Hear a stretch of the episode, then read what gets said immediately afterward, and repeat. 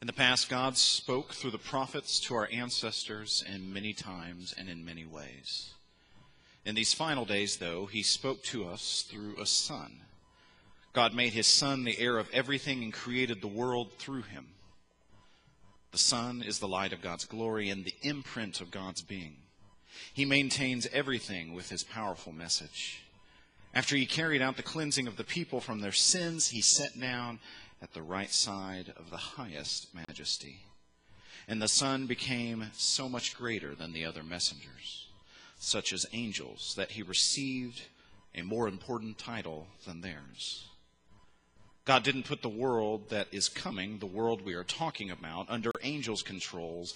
Instead, someone declared somewhere, and he's actually quoting from Psalm 8 here What is humanity that you would think about them? Or what are the human beings that you care about them. For a while, you made them lower than angels. You crowned the human beings with glory and honor and put everything under their control.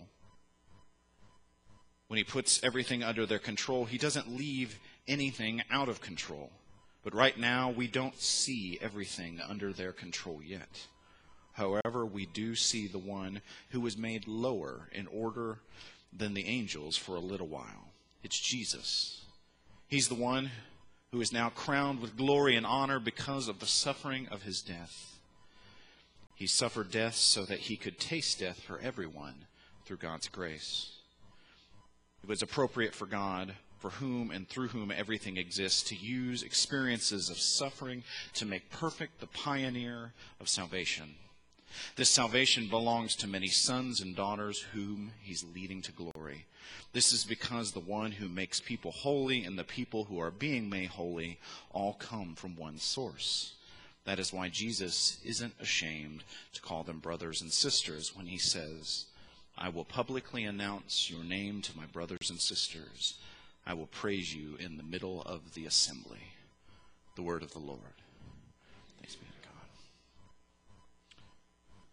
One of the things that we tend to forget about Christianity is that it didn't come out of nothing.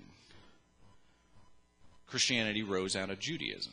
It wasn't just something that was invented in the middle of nowhere, it was kind of a hybrid religion of sorts. And because of that, there was a lot of conflict in the early church.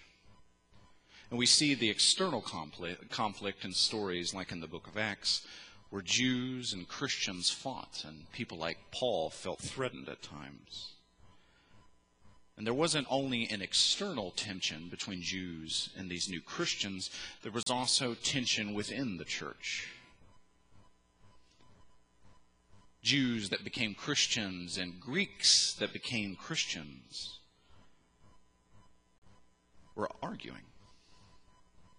And there was this tension within the church because they had this unresolved question How Jewish does one have to be to be a Christian?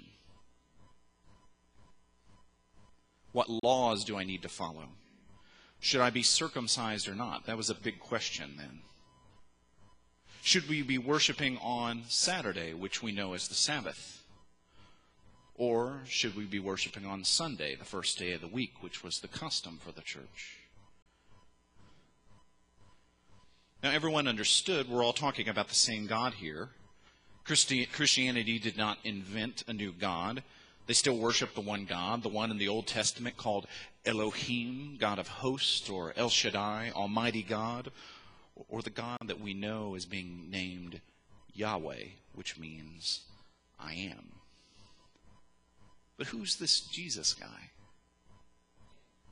How does Jesus make everything different? What's so unique about him? The question of how Jewish did a person have to be in order to be a Christian was so troubling that it nearly split the church. There were some in those early days that proposed radical steps to help solve this issue. There's a early church father whose name was Marcion who actually said we should take the Bible and yank everything that is remotely Jewish out of it. But thankfully, voices like that didn't prevail. And so we stand here today with thousands of years of Scripture as testimony to that same God. But we need to realize how difficult this struggle was for the early church. And that's what this book of Hebrews is dealing with directly. It's trying to make sense of how Judaism and Christianity are connected.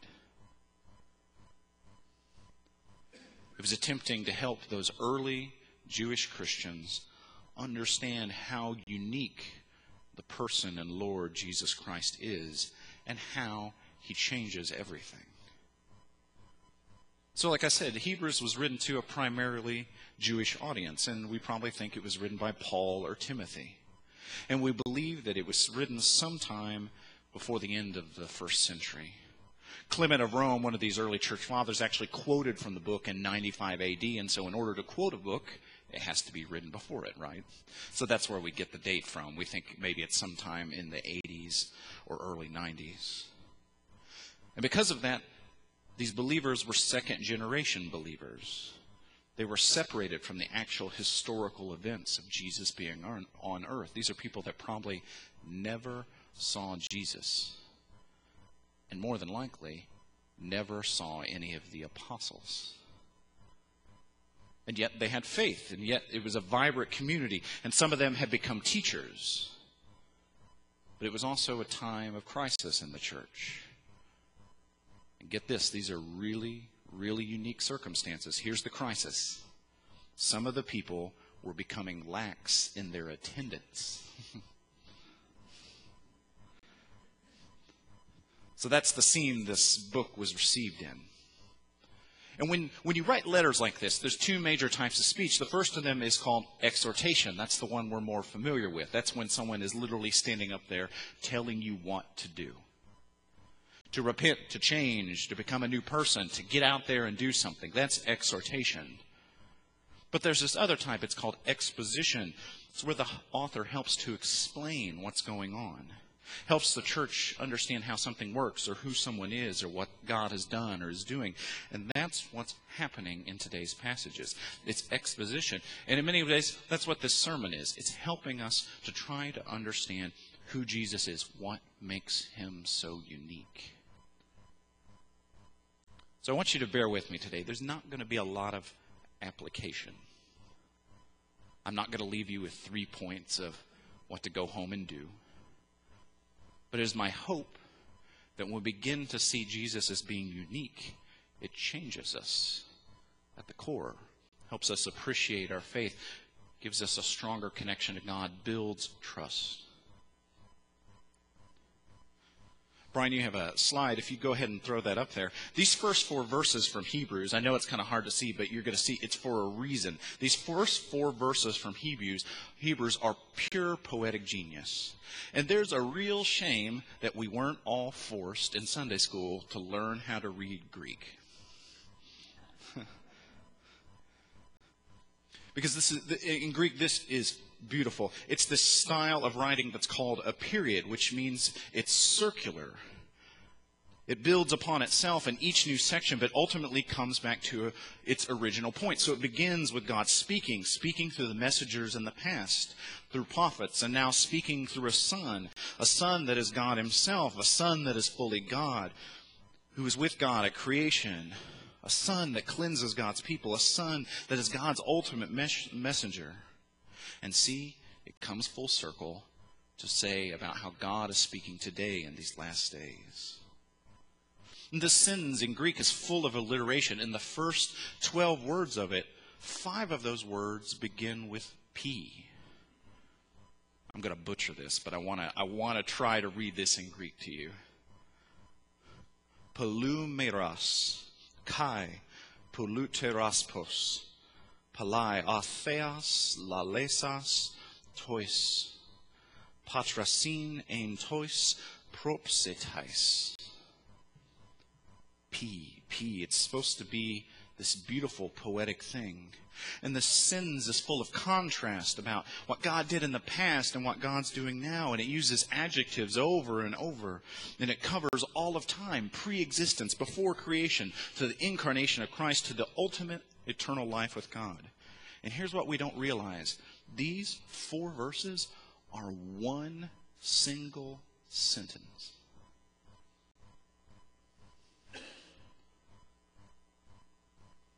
It's a lot of commas if we were to write it that way. Except that's the funny thing about Greek. There's no such thing as commas, and there's no such thing as spaces between words. so, in one huge sentence, all of this was written about Jesus. Paul tells us how God used to speak to his people in the past, and he describes it as being in three different ways. You see, God used to speak in short episodes.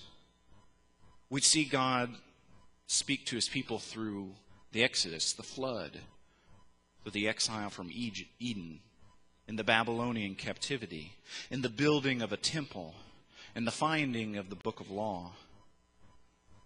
But God spoke sporadically. They were episodes unto themselves. God spoke in segments. And seemingly years and decades, decades and generations went by where God wasn't speaking.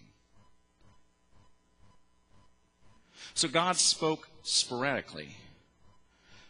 But God spoke in many different forms. God used voices. Here I am, Lord. Eli responding. Hearing a voice. God used events. God used visions. God used dreams and stories. And these things we call theophanies, meaning visible manifestations of God, like a pillar of fire, a burning bush, a burning pot, and even a stubborn donkey. So God spoke sporadically, but God spoke in a ton of different ways. And God also spoke powerfully through these people we called the prophets. These individuals felt God's call to speak up against injustice, speak out against Jews who were abandoning Yahweh for other gods, to advocate for the poor and the widow and the orphan, to remind Israel who their God was and how they were God's chosen people. But that was then, and this is now. And God and Paul says that God now speaks differently in these final days. So, what does he mean by these final days, or some people say the last days? Thing is, we don't understand the level of urgency which was felt by those early Christians. Most of them lived their lives fully expecting Jesus to return during their lifetime. After all, Jesus promised this. He said, I will return. He told them where to look, He told them of the signs. We don't necessarily think that way. We're not born, we don't grow up in faith expecting the return of Jesus in our lifetime. Most of us expect to live and to die and to meet Christ upon our resurrection. But we live in a culture that's obsessed with knowing when the end may come. Within the last couple years, we had an elderly gentleman predict two different dates when Jesus would return. And some of the people were so convinced that he was right that they sold everything in order to go out and tell people about it. But most of us don't live our lives thinking today is the day or tomorrow could be the day. We make elaborate plans for the future. We talk about being smart with our time and our money and our health decisions to make sure that we live long and fruitful lives. But as Christians, we should live with a holy expectancy, expecting the return of Christ. And so we need to be able to hold these two competing ideas in our mind at the same time. Knowing, on one hand, it's been a long time since Jesus left. But on the other hand, knowing that we should expect him any day. And that's what Paul means when he says, in these last days, or in these final days. These are the days of expectation when we're waiting on Jesus to come back. And so now, as we wait with hope for the return of Jesus, Paul is saying that we experience God speaking differently. In the past, God spoke through episodes, stories, visions, dreams, prophets. God spoke sporadically, and now God speaks through a son. Jesus became fully human so that we might see, know, and hear God more clearly. And now Jesus sits at the right hand of God, the Father in heaven, advocating for us, continuing to communicate to us and for us. Do you see the contrast?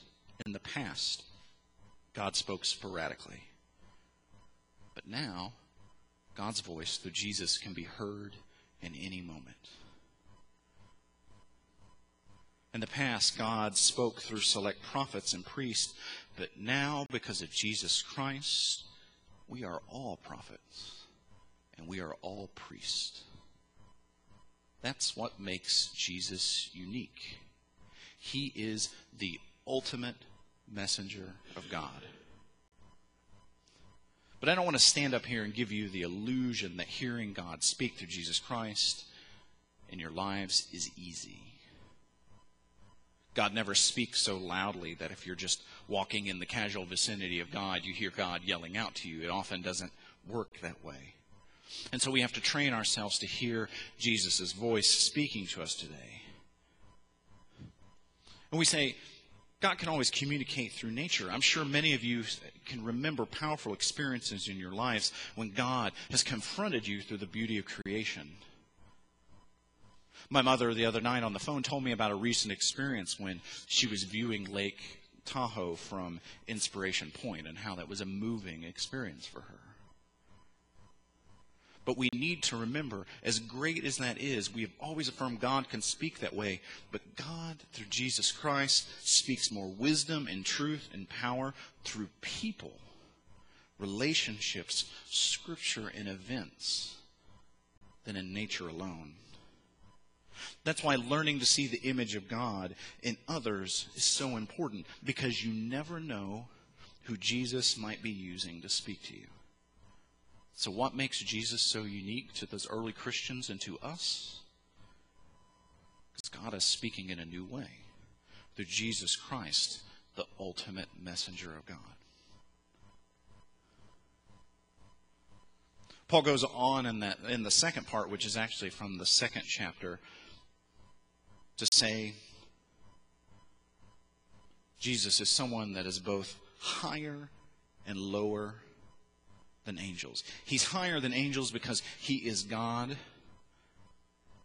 He's the one who created the angels to begin with. But Jesus is also lower than the angels for a while because he became fully human. And Hebrews is unique among all of the New Testament writings because it talks more than any of the others about how Jesus is fully human. It talks about his humanity more than the rest. That was actually the first major heresy in the church, the Gnostic heresy. They weren't denying Jesus' divinity, they were de- denying his humanity. So here in Hebrews, Paul reminds us that Jesus is unique and that he is fully God and fully human, both above and below the angels. And Paul goes on to say Jesus is crowned with glory because of the suffering of his death. Jesus tasted death so we don't have to.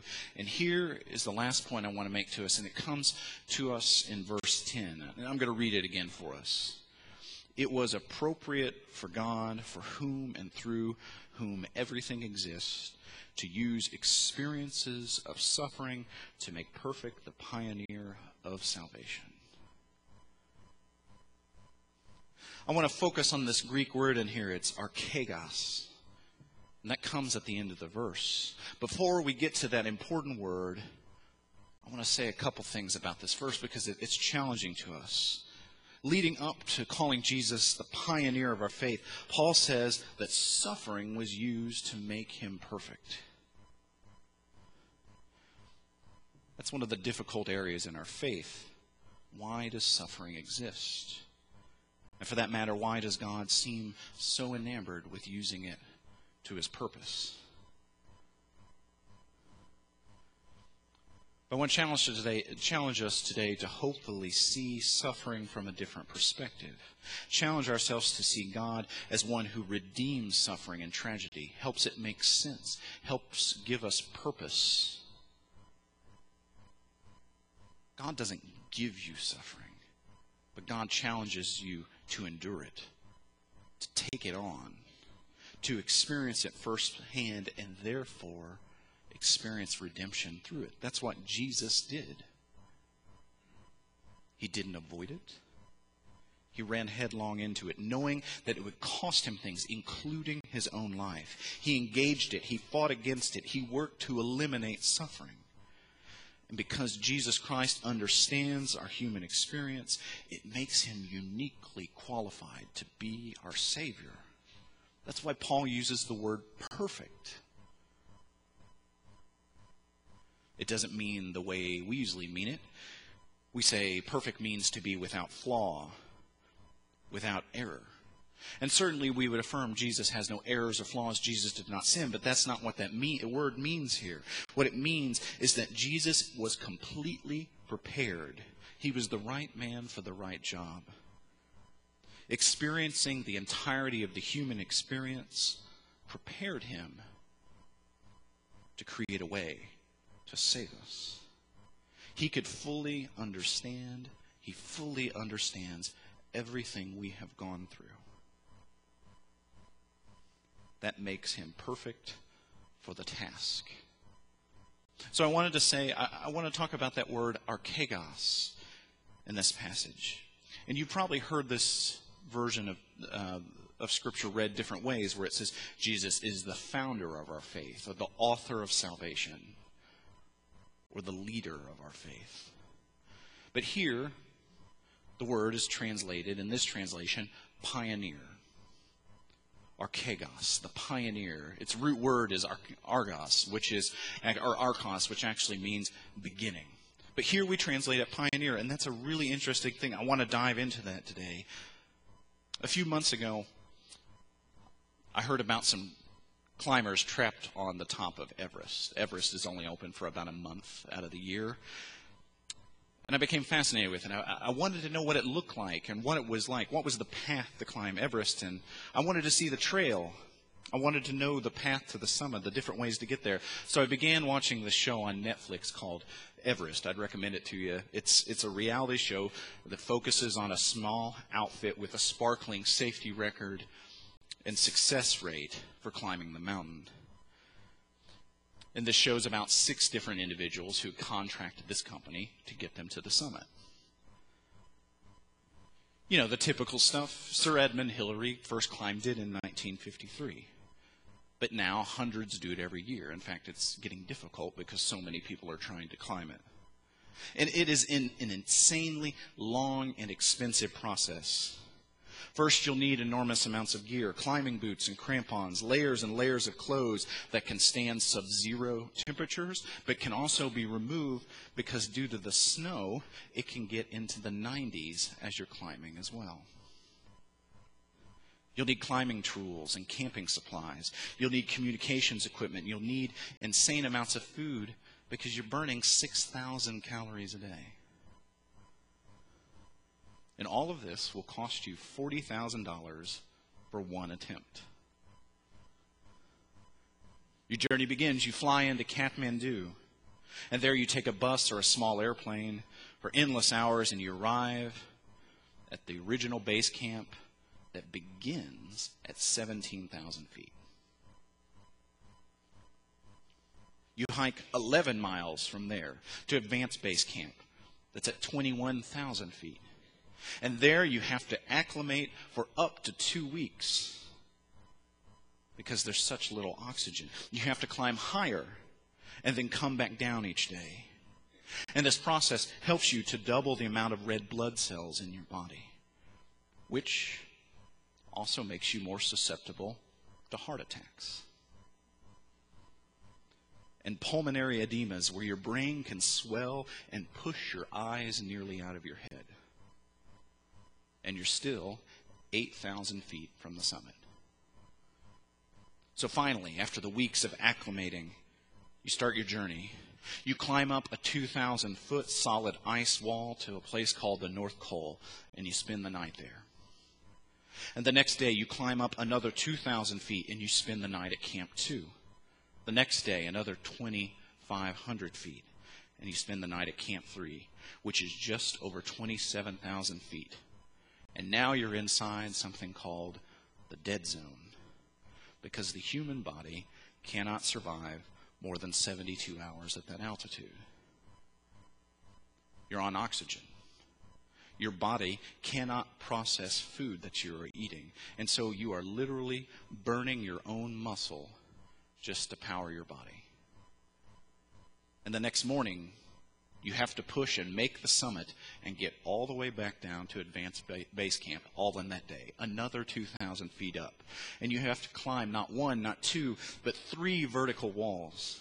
And if you're lucky, you'll reach the summit where you get to stand there for a glorious 10 minutes. And then you have to climb down 8,000 feet over the course of 11 hours to get back to advanced base camp. But in order to get to the summit, each year, someone has to go first. And each year, that's Sherpas. They clear the way. They carry on their backs over five miles of safety rope that goes along the routes. They drop off hundreds of bottles of oxygen in insane places 27,000 feet up. They do this in terrible conditions with little or no support. If they fall, if they get sick and cannot move, they're stuck. If you die at 27,000 feet, no one's bringing you down. But Sherpas are uniquely built for that task. They are uniquely built for preparing the way up Everest. They're short and extremely powerful. In the show, you actually see them carrying people that weigh more than them down the mountain. Their bodies have no need to acclimate like the way we do. They don't need to double the amount of red blood cells in their body. They're just naturally made to live at that altitude. Their skin and eyes are darker so that they bear the brightness of the sun and the terrible conditions with much more ease. Oh, yeah, if you don't wear safety goggles, you'll sunburn your retinas and go blind for a couple of days. That's Jesus Christ for us. He is uniquely suited to lead, to begin, to pioneer our faith. He showed us how to live and therefore created a path to God.